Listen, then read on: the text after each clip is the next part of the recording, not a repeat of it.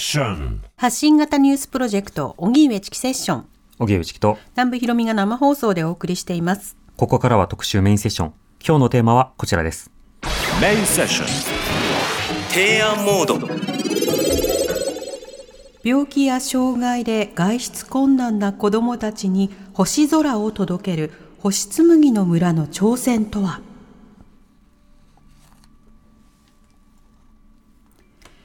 小児がんや心臓病など難病を患う子どもたちは現在全国に推計14万人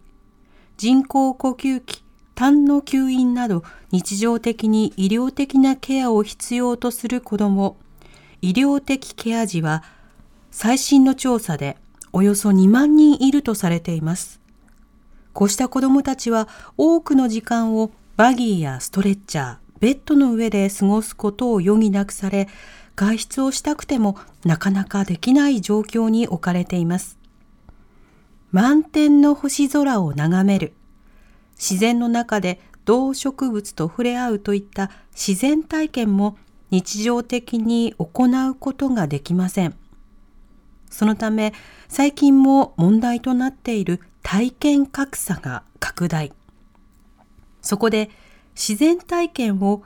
病気や障害によって外出困難な子どもたちにも届けるべく活動しているのが山梨県を拠点とする一般社団法人星紬の村です。病院に出張してプラネタリウムを上映。オンラインを駆使しながら野菜の栽培や動植物を観察。このように体験格差をなくし、誰もが安心して満天の星や自然に触れ合える場所づくりに取り組む星紬の村の活動を通じ、共生社会のあり方を考えます。それでは本日のゲストをご紹介します。一般社団法人星紬の村共同代表高橋真理子さん、跡部光一さんです。リモートでご出演いただきます。よろしくお願いいたします。よろしくお願いします。よろしくお願いします。お願いします。それではお二人のプロフィールをご紹介します。はい。高橋真理子さんは山梨県立科学館の天文担当として19年間、プラネタリウムの斬新な企画や番組制作を行った後、2013年に独立。現在は本物の星空をなかなか見られない人に星や宇宙を届ける活動、病院がプラネタリウムや星を介して人をつなぐ活動を精力的に行っています。そして跡部光一さんは2003年から2006年の間高橋さんと同じく山梨県立科学館の天文担当としてプラネタリウム番組の制作に携わります2018年までは小学校の教員もなさっていましたが現在は星紬の村で村専属で活動をなさっていますはい。まず、お二人が共同代表を務めるこの星紬の村、主にどういった活動を行っているんでしょうか？はい。あの、私たちは、えすべての人に星空をというキャッチコピーや、えー星を見上げることでお互いつながり合って共に幸せを作ろうっていうそんな思いを持って、あの、出張プラネタリウムですとか、うんまあ様々なところでの講演、そしてまあ実際の星空を見る星空の観望会や、まあ星をテーマにした様々な、えーイベント、えーワークショップや、あの、オンラインを通じての、あの、子供たちとの交流の場、えーそういったものを、えー展開しています。うん。この活動が始まった経緯というのはどういったものなんでしょうか？はい。あの、先ほどご紹介いただいた中に、あの、山梨県立科学館という、あの、施設の名前がね、出てきましたけど、ここのプラネタリウムの中で、あの、市民の皆さんと一緒に、こう、ボランティアグループを作って、あの、活動していたんですね。でも、そこに、あの、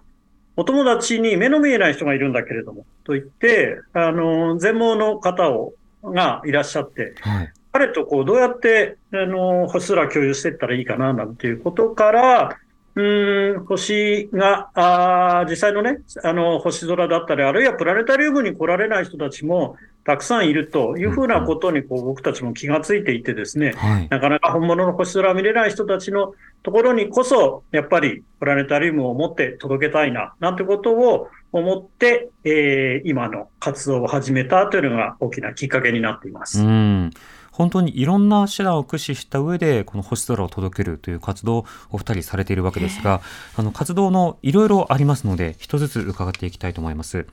まずは、はいはい、高橋さんが中心となって行ってきている、病院がプラネタリウムになると。病院をプラネタリウムにこうしていくということですが、まずこれはどういったものなんでしょうか？はい。あの、先ほど、後手が話をしましたように、私たち、まあ、なかなか本物の星が見られない人たちが世の中にはたくさんいるんだな、ということに、まあ、気がつき始めまして、うんまあ、そう、そうであれば、まあ、あの、まあ、そういう人たちにこそプラネタリウムっていうのは意味があるんじゃないかなっていうことを思い始めたわけですね。はい。そして、あのまあ、本当にそういう人たちのところに、まあ、届けるには、まあ、自分たちから自ら、あの、出向いていけば良いのだというふうに思いまして、うんうんあのまあ、科学館っていうところから、まあ、私が独立をして、まあ、それと同時に、このプロジェクトが始まりました。うん。これまでどういった場所に出かけて、このプラネタリウムを行ってきたんですか？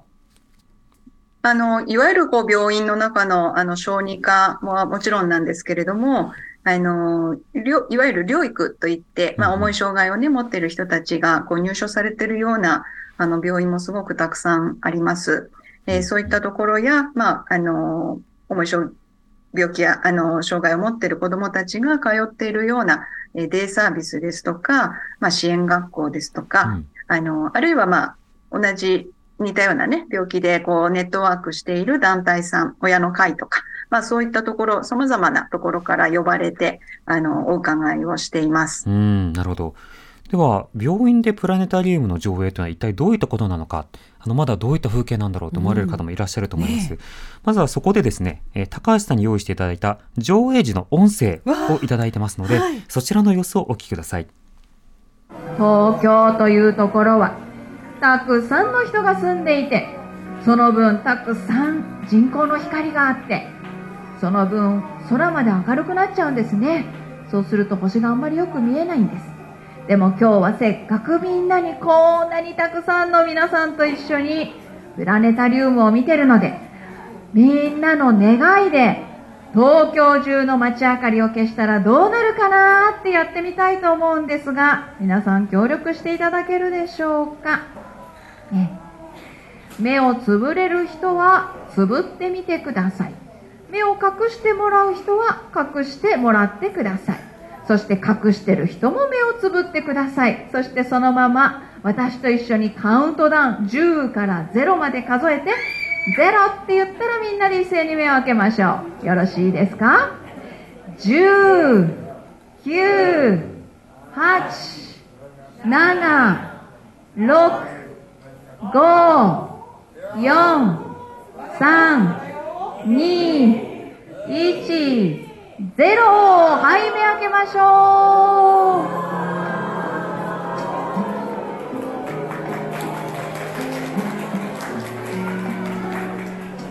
ううん。感動の声が簡単としてこう広がってましたけれども、あの、この音声というのは高橋さんどういった場面なんですか？これはですね、あの、コロナになるよりも前の、あの、出張プラネタリウムの時だったんですが、うん。あの、療育の、あの、病院さんでして、えー結構、大人数でね、みんなで一緒に楽しみたいっていう、あの、そこの方たちの思いがとてもあって、うん。まあ、広いお部屋いっぱいに、あの、皆さんがいらして、100人ぐらい一緒に見ましたかね。あの、そんなところで、はい、あの、天井いっぱいに、あの、星空を映してご覧いただいた時のシーンでした。うん。まあ、療育の現場はね、その療養とそれから様々な教育などを、うんうんまあ、合わせて行う。で、ここにはいろんなあのタイプの障害のある方が、まあ、いらっしゃると思うんですけれども、本当にいろんな方と共にこれ星空を楽しめるという体験を行っている、まさにそんな場面だったんですか？そうですね。はい。うんで、この病院でプラネタリウム、あるいは療育とかそうしたところに出張してプラネタリウムを行うとなった場合、機材とか設営というのはどうされてるんですか、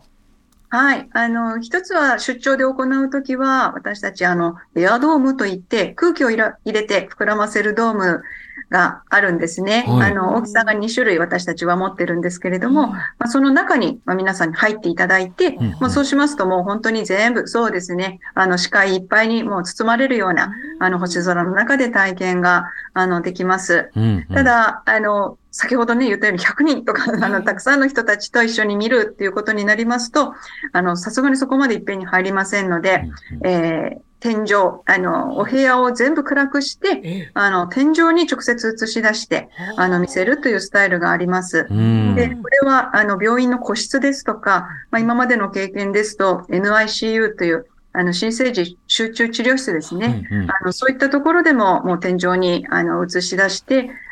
あの、一家族のためだけにとか、あの、新生児のね、子たちがいる、あの、場所でとか、そういったこともたくさんたくさんやってきています。うんこの出張プラネタリウム、病院がプラネタリウムをやってほしいというふうにお願いしてくる方は、どういった方がいらっしゃるんですか？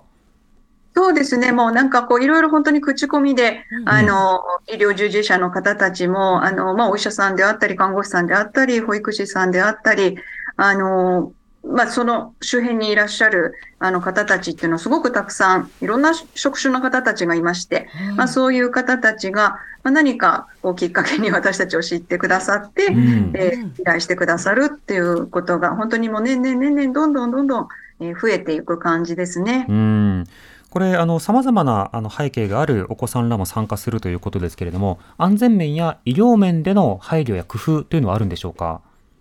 そうですね。やはり病院の中になりますと、まあ、一番やはり感染の問題ですね。うんあの、まあ、コロナになって私たち、まあ、当たり前のようにこう感染に気をつけるという社会になりましたけれども、はい。あの、それよりも前から、やはりあの、病院の中っていうのは、ものすごくこうリスクのね、高い、あの、状態でいましたので、私たちも、あの、出向いていく人間も、やはりこう抗体検査を、あの、事前にしておくとか、あの、やはりその感染のところが一番気にするところではありますね。うん、なるほど。やっぱり何かを提供しようと思って、それ自体が何かのリスクにならないように、それを最小限にする努力もされているということなんですね。うん、はい。ではあのこれ実際に参加されたお子さんや親御さんあるいはその依頼してきた団体の方の反応というのはどうでしょうか、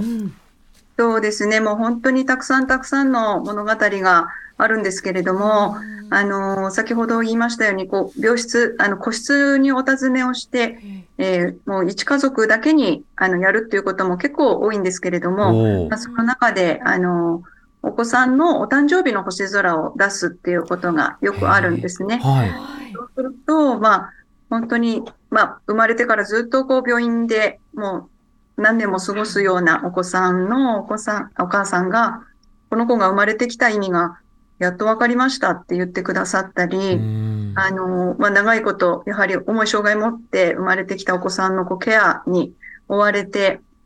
もう、おあの、お母さん自身ももう睡眠時間が本当に少ないんですね。うんまあそういう厳しい状況の中で、もう自分を誰か殺してほしいって思った自分に今日見た星空を見せてあげたいっていうふうに言ってくださるお母さんですとか、まあ私たちのプラネタリウムをきっかけに、まあそれまでやはりなかなかこう社会にね分断されてしまったように感じて、孤立を感じてたようなご家族が、うんまあどうしても星が見たいって言って、えー私たちのいるあの山梨県のあの八ヶ岳の山麓までもう決死の覚悟で、あの、星を見に来てくださった家族がいたり、うんまあ、そうやっていろいろな、あの、その人一人のえー人生のね、なんかこういろんなところに私たち交差させていただいて、まあ、いろんなストーリーを逆に共有させてもらってます。うんそのプラネタリウムをその展示する際はその星を展示するだけじゃなくてあの例えばプラネタリウムですといろんなプログラムがあったりしますよね、あのこういったプログラムなどについてはどうなってるんですか、あの、基本的にはこうライブでうんうん。お話をする、あの、基本にしていまして、はい。あのまあ、標準なものですと大体30分ぐらいのプログラムなんですけれども、うん。あの、基本は、まあ、その日の星空はもちろんなんですが、あの、お誕生日の星座、12星座ですね、行動12星座。あれはもう必ずみんな、あの、必ずみんなお誕生日を持ってるわけですから、はい。そういったことを皆さんに共通するようなことを必ずお見せするっていうことと、あとは私たちのプラネタリウムは必ずこう地球を飛び立って宇宙に出かけていくんですね。の、外から地球を眺めたときに、うんまあ、私たちがみんな共にここに生きてるという、あの、本当に、あの、80億人のね、人々が、たった今ここで、あの、そして人間だけじゃなくて、ああらゆる生命と山やら海やらも、すべての自然とともに私たちはね、この地球にへばりつくようにして生きてるよっていう、あの、お話を、あの、必ずしていますうん。そして、あの、もっともっと他の星も訪ねながら、えー太陽系を俯瞰し、銀河系を俯瞰し、さらにもっとあの宇宙の果てのようなところまで俯瞰して、そして最後は地球にバーッと帰ってくるんですね。うんうんで、そこ帰っていった時に、やっぱりこう最初に、うん、見てた視点と私たちだいぶ違う視点を得て、再び自分たちのところに戻って、また星を眺めながらまた朝が来るっていう展開を一番まあ標準にしてるんですけれども、うんまあ、その中で、あの、一番伝えたいのは、まあ私たち、まあ宇宙そのものというのが私たちの実はふるさとであって、うんうん。まあ私たちのね、体を作っているこう、あの元素は全部星が作ってくれたものですから、はい。まあそういうね、私たちのふるさとであり、そしてまあ非常に大きなところの中のもう長い時間かけたその末のたった今ここに私たち共にいるよねっていう、まあその、それを一番大事に、あの、お伝えしています。うんでは実際に上映されるプラネタリウムの音声のエンディングの部分こちらもありますのではい。お聞きください。さあ私たちの地球に帰ってきました。広い宇宙の中の小さな点のような私たちの地球。そこから見上げるとどんな場所にもそして誰の上にも必ず星が輝いていますそんな星空の下では私たち一人一人の違いというのはとても小さくてまた一人一人の力も小さいですね。だからこそお互い手をつなぎ合って星座を作るように地球を包み込む大きな星座作れるといいですね。普段なかなかこんな星空を見るのは難しいけれど。でもあの天井の向こうにいつもこんな星があって皆さんを見守ってるっていうこと。そしてあの向こうには広くて深い宇宙があるっていうこと。どうぞ心の中に体の中に覚えててくださいね。人類とか生き物とかうんそうしたものをこう俯瞰して見るようなすごく大事な機会にもなりますしでも高橋さんが先ほどおっしゃったようにそうした生き物とかそうしたものを相対化するだけではなくて自分の人生ってどんな意味があるのかなっていうことをすごく考えるゆっくりとした時間になりそうですね。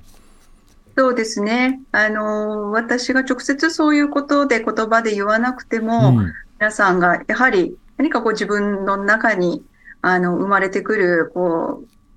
言葉っていうかね、生まれてくる思いっていうことが本当にいろいろ、まあ自分、やはりね、今おっしゃってくださったように自分の人生と重ね合わせてあの感じてくれるんだなっていうことは、たくさんのこう感想の中からいつもいつも感じています。うんその中先ほども少し出ましたがコロナ禍での活動というのはなかなか大変なところもあったと思うんですが、い、かがでしょうか？そうですね。あの、2020年の2月の末から私たちもう一切病院に 入れなく、えーなりましたが、あの、一方で、それよりも先駆けてフライングプラネタリウムといって、まあ、直接私たちが出向かなくても、あの、機材だけお送りして、えーオンラインを駆使して、あの、星空を届けるっていうことを、あの、実は始めていたんですね。2018年から始めておりまして、で、まあ、それのきっかけは、実は、あの、余命宣告されてしまった星好きの少年のところに来てほしいって言われたんだけれども、うんちょっと残念ながら間に合わなかったというとても苦い経験がありまして、あの、まあ、それをきっかけにどうすればいけたのかなっていうふうに、えー思って、まあ、今の時代、インターネット使えば、あの、それが全然できるんじゃないかっていうことで、えー2018年、そして19年にかなり、あの、は、始めていた頃に、あの、コロナが来ましたので、うんそれまで出出張に、あの、年間200日とか言ってたんですが、まあ、それらのほとんどが、あの、フライングプラネタリウムという形で、あの、変わって、うんあの、行きましたので、うんでも逆に、あの、お届けできる件数はもっともっと増えました。コロナ禍で。うんなるほど。これ、機材を先に送って、それをつけてもらって、で、それを見ながら解説をしていくということになるんですか？そうですね。もう、あの、事前にこう、コンテンツ、まあ、あの、さっき喋ってたみたいな形で、うんうん。あの、もう事前収録したものを、あの、再生していただくという形で、うん。ごあの、何回も何回もですね、例えば1週間ぐらい、その、同じ施設に貸し出していますので、うん。その中で何回でも見れるよっていう形でやっていたり、まあでも、あの、時々、まあ本当にライブで、あの、時間を合わせて、うん私は自宅からお話をするけれども、あの、向こうで、あの、YouTube ライブでね、あの、でも、でも天井いっぱいの、あの、星空を見ながら、別に私の顔は見ないで、あの、うんはい、あの、プラネタリウムとして見ていただくっていう、そんなスタイルです。なので、のご自宅にもね、はいあの、お家でも見れる、そうですよあの、形ね。なんですね。うんはい。うんなので、在宅で療養している方たちのところにもお届けをしたり、あの、ターミナルのね、あの方から、の関係者からご依頼いただくこともあります。うん。これ、長らく活動してきて、その感じている課題とか、それから、まあ、必要な展開やサポートというのはどういうふうにお感じになってますか？はい。あの、そもそもこの10年前は私たち自身がなんかこういう世界をあまり知らなかったんですね。うん重い障害を持ってるあの子供たちのその家族がどんな生活をしているのかとか、まあ、長い長期入院している子供たちの現状とか、あの本当に、まあ、私たち自身の世界を広げさせてもらったということが一つ、あのとても大きなものとしてあります。うんそしてまあ、その知っていく中で、やはりそこにこういろんな社会的課題を感じたり、あの、障壁がね、をまだたくさんあるんだなっていうことに、こう、いろいろこう気がついてきて、まあそのたびに、まあ私たちができることは何かなっていうことで、まあ目の前にこう出会っていく人、出会っていく人と一緒に考えていくっていうことをずっとね、やってきたような気がします。うんまあ、そんな中でたくさん仲間も増えましたし、でまあ、この活動をすることで、あの、今まで、まあ、そういう人たち、存在をね、あの、にあまりこう、意識してこなかった人たちが、また、あの、知る機会になったり、あの、まあ、星っていうのは、ある意味本当にユニバーサルで、誰の上にも、あの、輝いてるものなので、うん。あの、プラネタリウムをやるよっていうことであると、本当にどんな人も、あの、障害があってもなくても関係なく、一緒に楽しもうねっていう、そういうこともたくさんね、できて、あの、来てるし、まあ、今後もまだまだ続けていきたいなというふうに思ってます。うん。うん、これはあの今まであの病院をあ病院がプラネタリウム、はいうんまあその上映の様子や課題などを伺ってきましたが同時に他にも様々な活動を行っている中で、もう一つ、えー星の寺子屋と自然の恵み命のつながりプロジェクトというものが行われています。これは跡部さんが中心となって行われているということですが、どういった活動なんでしょうか？はい。あの、星の寺子屋っていうのはですね、えっ、と、これもまあ、あの、ある意味コロナがきっかけにいなったところがあるんですけれども、はい。あの、学校が、あの、全国一斉休校ということで、あの、学校が閉じてしまった。うんで子供たち行く場所がないわけですね。うんで、やっぱりでも、その子供たちに関わるまあ大人の責任として、やっぱ彼らの学びや成長をどう支えていくかっていうことの中で、あの、オンラインだったらできるよねっていうことで、星の寺子屋っていうのを始めたんです。うんで、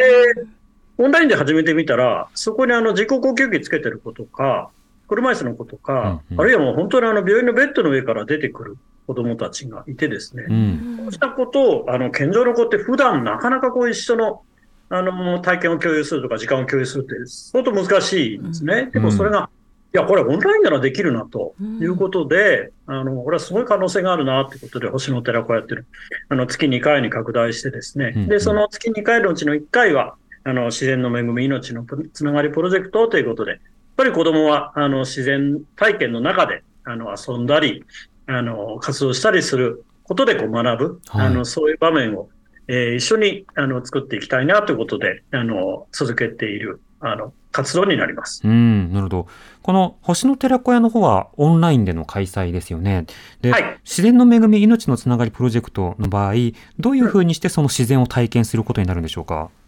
あの、結構ね、これも本当にこう、チャレンジングというか、はいやっぱし、ででもね、逆に言うと、その本当にバギーに乗っている、ストレッチャーに乗っている子たちにとって自然の中に入っていくっていうのは、やっぱすごい難しいですね。自然界ってこう、デコボコだし、うんうんなかなかこうバギーで入っていくのは難しいで、そういったことをどういうふうに共有しようかなっていうことで、あの、オンラインで、例えば、梅もぎをオンラインでやるとかですね。はあ梅をもぐ。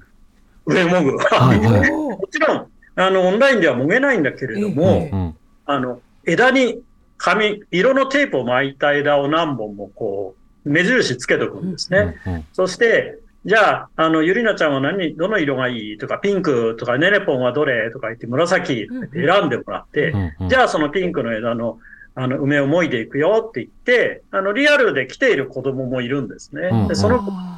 子もぐの一つ、二つとか言って、数えながらもいで、あ、ゆりなちゃんは20個だったねとか、あの、てっちゃんは17個とか、そういうふうにしてこう、あの、やってたりするっていう、それがまあ、一番最初なんかオンラインで本当に挑戦してみて、やったら逆にめちゃ楽しくてですね、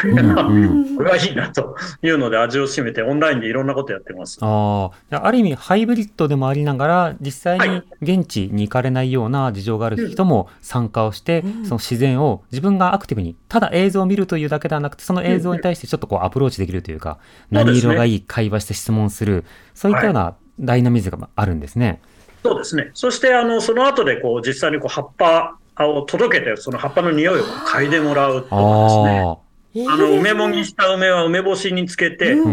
できた梅干しを、うんうん。まあ、2、3粒ですけども、実際にこう、お届けして、あね。で、こう、匂い嗅いでもらったりとかね。うんうんあの、栗の意外がに触りたいっていううん子供は今まで触ったことがないので、あああ。触りたいって、栗の、く、く、栗のあの、イガをはいはい送って、あの、結構なんか落として、足の上に落として大変だったとか聞いてたけど痛そうだね。痛うんそう、だからあの、あの痛さうんうを、んうんやっぱり体験してないそうですよね。と、わかんない。うんもちろん、あの、トゲトゲなので痛そうだなってのはわかるんですけど、うんうんうん本当はこんな痛いんだっていうのをそうね。確かにあの、漫画とかでよく見る、あの痛みとはうん、これか。これのことかって。そうです、そうです、そうです。うんうんはい。やっぱりこう実体験に勝るものはないなっていうふうにこう思いますね。うん、なるほど。こちらの、あの、プログラム、うん。プロジェクトの方では、参加者の方はどういった方がいらっしゃるんですか、であのー、大体10人から20人くらい、まあその回、時によってね、あの、違ってくる、あの、違うんですけども、はい。もう本当全部、あの、から、あの、参加してくれています。あの、神戸から参加してくれてる子、横浜から参加してくれている子、あの、えーっと、青森の方からね、参加してくれている子がいたり、で、あの、それこそ、あの、うん寝たきりで、えーあの、参加してくれる子もいたり、人工呼吸器つけてる子もいたり、あの、本当に様々な子たち。うんうんえーでも、あの、健常の子っていうかね、あの、そういった、あの、制限がない子たちも、えー参加してみんなで一緒に、あの、活動をやっている、います。うん。これもやっぱり口コミで、なんか、どんどんどんどん人が人を呼んでっていう格好なんですか？まあ、そうですね。あの、うんまあ、病院さんの方にこうチラシを送って、うんこういったものがあるよなんてことを紹介をしてもらったりして、はい。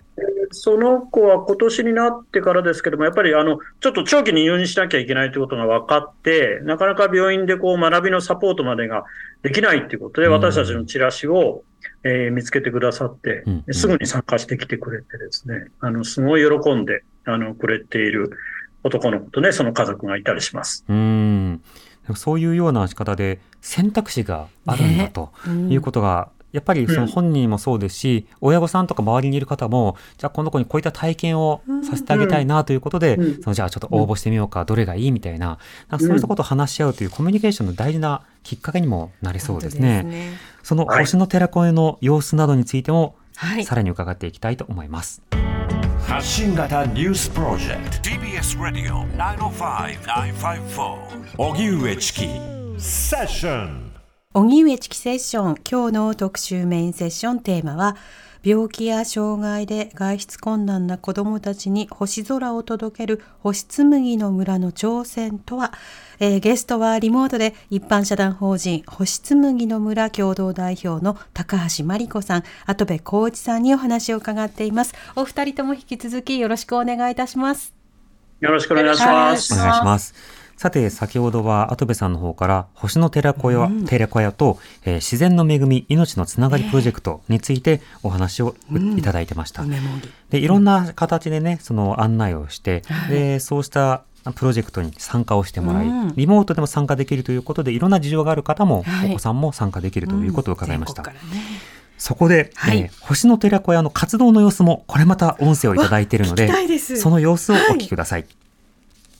さあ、じゃあ次行くよ。行きますよ。じゃじゃーん。でーん。レーザーじゃないです。あ、オリオン大星雲やったあ、オリオン大星雲の方だね。ダブルリーチ。オリオン大星雲の方だ。ダブルビンゴダブルビンゴおい。多いな。ビゆりな、ゆりなちゃんもビンゴ。ンゴエトマンもビンゴだ。さあ、あ。すごいすごい。跡部さん、これはビンゴ大会ですか？そうですね。あの、これ結構あの、星の寺子屋の定番メニューで、はいあの、レーザービンゴっていう星座の名前で、うんうんイテザーとか、ウォザーとかいう星座の名前でビンゴやってですね。うんうん。今は名前でさ、ゆりなちゃんとかエイトマンとかみんなあの、いいイケアジ、医療的イケアジですね。はいで、ビンゴはビンゴってね、言ってましたけどね。あはい。そんなことをしながら、あのいでも確かにろんな工作やったりとあ。か、うんうんまあ、様々なあの、メニューをね、用意して楽しみながら活動してます。うん。ビンゴ大会ってあの、子供の頃、小学校とかでね、例えばやったりするっていう方もいらっしゃるでしょうけど、なかなかあの学校に行けないとか、あのそういった集団で学ぶ機会が少ないとかだと、ビンゴ自体もなかなかやったことないという方も中にはいらっしゃるんですか、そうですよね。まあ、あの、本当にみんなで、大勢でいる、えーっていうことがすごくうん。うん良くて、あの、ビンゴが誰かがね、すごくたくさんビンゴすると、わあ、すごいってみんながこう、あの、なんていうの？あの、喜んでくれたり、うん。褒めてくれたりっていう、はい。それが本当にお互いにとってのこう、いい関係になっているかなと思ってます。うん。となると、こういった植物や自然などに触れる、それから星について学ぶだけじゃなくて、まあ、ビンゴとかいろんなレクリエーションを交えながら楽しむ時間にもなってるんですね。そうですね。うん。これが、えー星の寺子屋、はいそして自然の恵み、命のつながりプロジェクトのお話を伺いました。リスナーの方からメールいただいているので紹介しましょう。はい、ご紹介しますね。ラジオネームスネークさんです。あ、いつもありがとうございます。高校生の頃、天文部に所属していました。うんわあ部活動の中で学校の屋上から天体観測をしたり、夏の合宿で乗鞍岳からペルセウス座流星群を観測したことを覚えています。うんうん夜空を見上げることが様々な理由で困難な子どもたちがあの乗鞍岳の夜空に降り注ぐペルセウス座流星群を見ることができたらどんなに心の励みになることか自分の学生時代を思い出しながら一人でも多くの子どもたちが素晴らしい夜空を見上げることができることを願ってやみませんといただきました。ありがとうございます。はい、ありがとうございます。続いてですね、スバル星人、かっこ村人さん。はい。はい、からいただきました。本日のメインセッションで星紬の村を取り上げていただけるようで楽しみにしています。出張プラネタリウムは本物の星空はもちろん、一般にあるプラネタリウムを見られない方でも気軽に星空を楽しんでもらおうという活動です。プラネタリウムの番組もオリジナルで宇宙旅行ができるなど内容もわかりやすいです。うん。今クラウドファンディングでプラネタリウムではなく本物の星空を求めて星紡ぐ家を建設中です。はい。いろいろな理由で星空を見れない方に気軽に宇宙旅行を楽しんでいただこうと思っていますので、うんうんぜひ応援お願いしますはいといただいています。これは中の人からの、どなたかからのメールをいただいたとボランティアの方ですいうケー。スですね。すいません。はい。いえいえ、あのもう応援したくなるっていう。村人の方ですもんはい。うんパッションがねすごく伝応援してるわってきます。方ですもんね。ね。あの、今話にも出てきました、あの、なんだろう。はいはい。あの、冗談みたいなこう前振りのメールを本当にいただいてありがたいんですが、星紡ぐ家、これを今準備中ということですけど、これはどういうものなんですか？はい。あの、私たちがね、先ほどの活動の中でこう、出会ってきた人たちが、やはり本物の星空を見たいって言ってくださるんですようね。ん。まあ、そういう思いに応えたいなということがありまして、はいまあ、私たち、あの、山梨県の北杜市という、まあ、星がとっても綺麗なところに、あの、拠点を置いていますので、うんまあ、その拠点の、あの、お隣の土地に、あの、星紡ぐ家という、あの、宿泊コテージを今建設中です。はい。宿泊コテージ。コテージ。はいこれ。はどういったあのものになるんですか？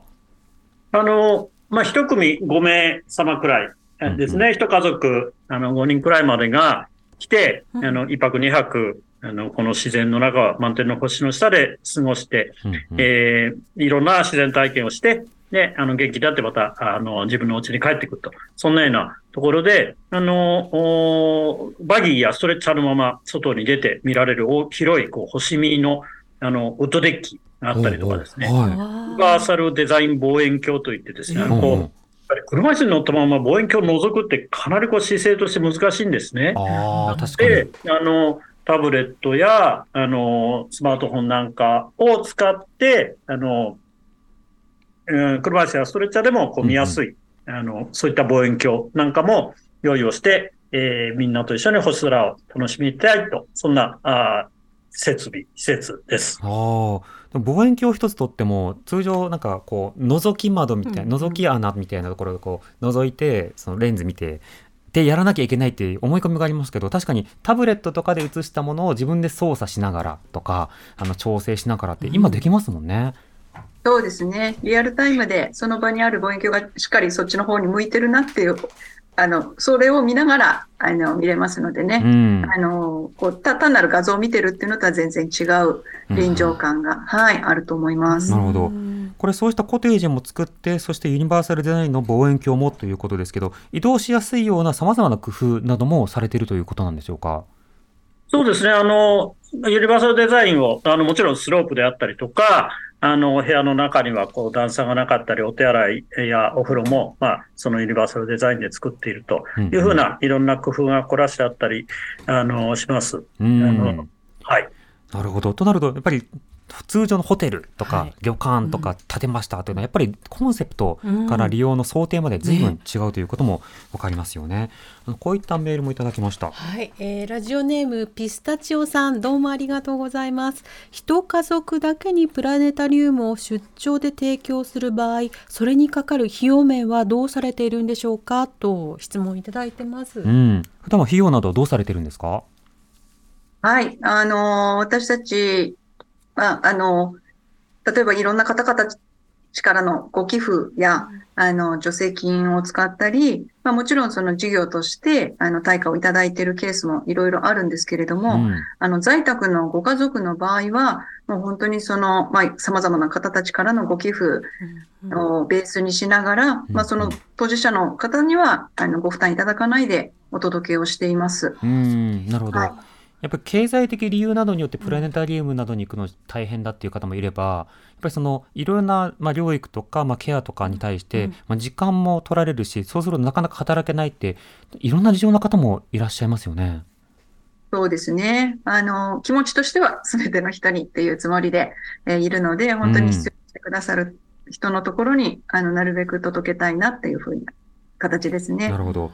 ちなみにこの先ほど北斗市という話もありましたけれども、この八ヶ岳周辺のこの見える星というのはどういったものなんですか、はい。あの、本当に星は素晴らしい ところです。うんあの、接点率も比較的高いところなので、はいあの、天の川は、あの、普通に見ることができる場所です。へーあの街の明かりはとて、あの、本当に少ないので、うんはい。うんそして、まあ、私たちのその星紡ぐ家からは、あの、特に東側の空が、あの、開けてまして、うんうん。まあ、山からこう、本当に星が昇ってくる、月が昇ってくる、太陽も昇ってくるっていう、まあ、それも、あの、お部屋の中からも、あの、見れますし、うんうん。まあ、ちょっと、先ほどね、言ったように、ちょっと外に出れば、あの、もう、家から、あの、ちょっと出れば星見デッキになりますので、うん。はい、そこからは本当に、あの、満天の星が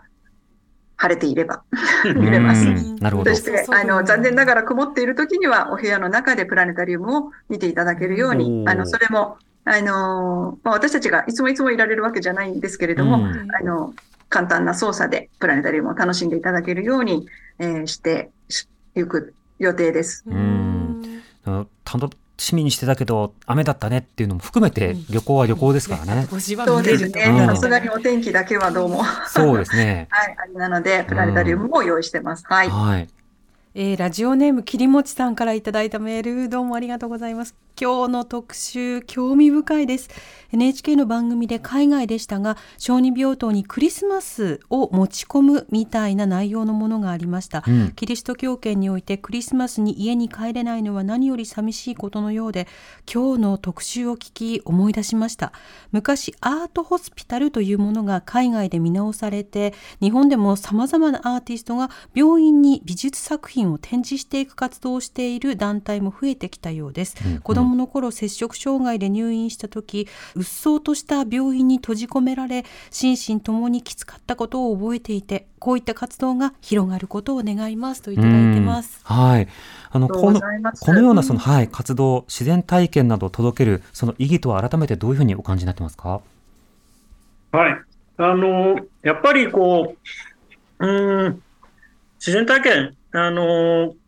普段子供たち、あの、健常な子供たちっていうのはね、あの、うんいろんな活動の中で体験できるんですけども、はい。本当にこう、病、難病の子供や、うんと、その障害を持っている子供さんたちっていうのは、あの、当たり前に経験していることが経験できてないんですね。うんで、やっぱりこう、経験、体験、えーっていうのはそれは学びですし、えええで学びっていうのはその成長や発達につながっていくと思うんですえ。ね。うんなので、やっぱり彼らが、あの、同じようにこう成長して発達していく、あの、権利を持ってるわけなので、うんうんあの、そのための、あの、体験を支えていくっていうのは、やっぱりそれに関わる、こうまあ、すべての大人のね、あの、責任じゃないかなと思っていて、うんまあ、僕らは、あの、星のことしかできないので、ええひたすら、あの、星を一緒に見ましょうと、えーそういうことを呼びかけて、まあ、そういう環境を整備してるっていう、そういうことですね。うん。その星紡ぐ家、ね。このオープンに向けて今は整備しているということなので、クラウドファンディングを実施中と、このクラウドファンディングについては検索をすれば出てくるんですか？